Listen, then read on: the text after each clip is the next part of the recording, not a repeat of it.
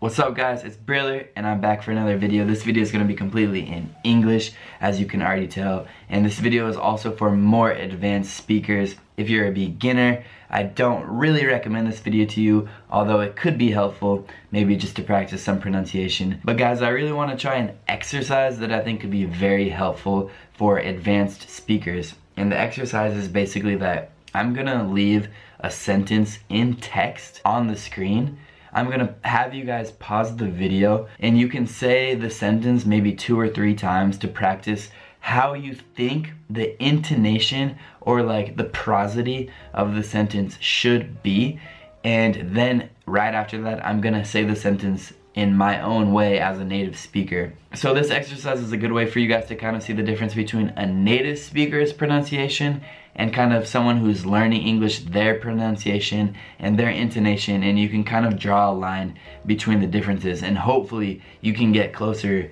to a native speaker's pronunciation. So the first sentence is gonna be this. Notice the emphasis on this word. Um, that's kind of where the emphasis, the stress of the sentence is gonna be. Keep that in mind.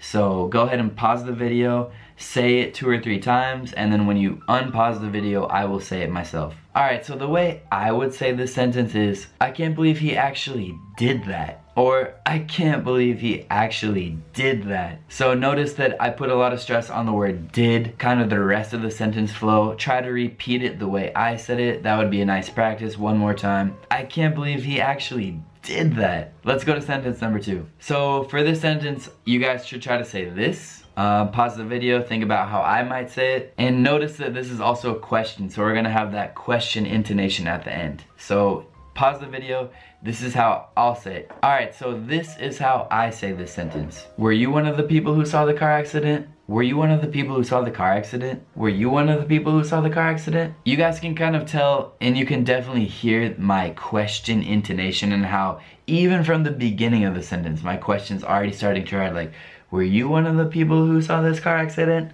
And it just goes up and up and up and up slowly. That's kind of what we do in English when we make questions.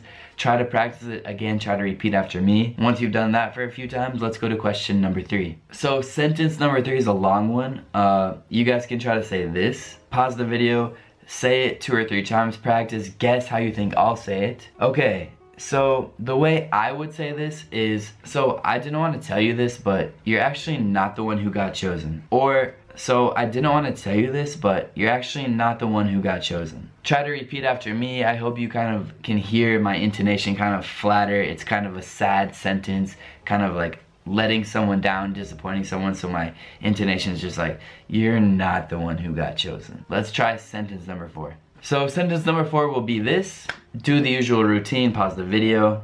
Okay, so the way I would say this is, every day I wake up at 8 a.m., go to work, come home, eat dinner, and then do it again the next day. I think it's important to learn kind of how people say lists of things. I definitely notice the way Italians say a list of things, the way they have an intonation on a list. Each thing they say has like a specific intonation. Same thing in English. I'll say it one more time. Every day, I wake up at 8 a.m., go to work, come home, eat dinner, and then do it again the next day. So maybe you can hear my intonation of that type of list. Try to repeat it as always, and let's go to the next sentence. So this time it's just a quick question. The question will be this. Pause the video as always. And this question would sound like, did you have a fun weekend? Or more slowly, did you have a fun weekend? But more naturally, did you have a fun weekend? Notice kind of did you as a question, and this happens very often in English. It becomes just like ju.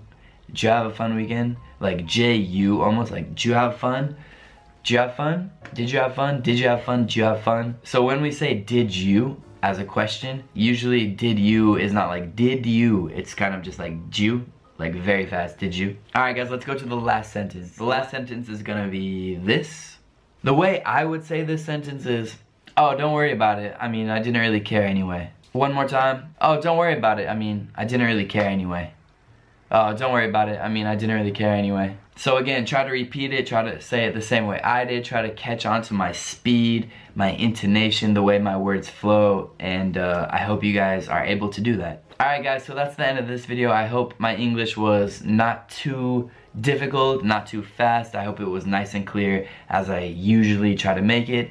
Um, I hope you enjoyed the video. I hope you learned something. I hope you keep practicing your intonation, prosody, English, your speed, your pronunciation. Uh, it was a fun time making this video. I enjoyed it. I hope I helped out. Check out my Patreon page. Check out my PayPal page if what I'm doing is helping you. You guys know I put a lot of work into these videos and I appreciate anything I get back. Um, but it was a pleasure.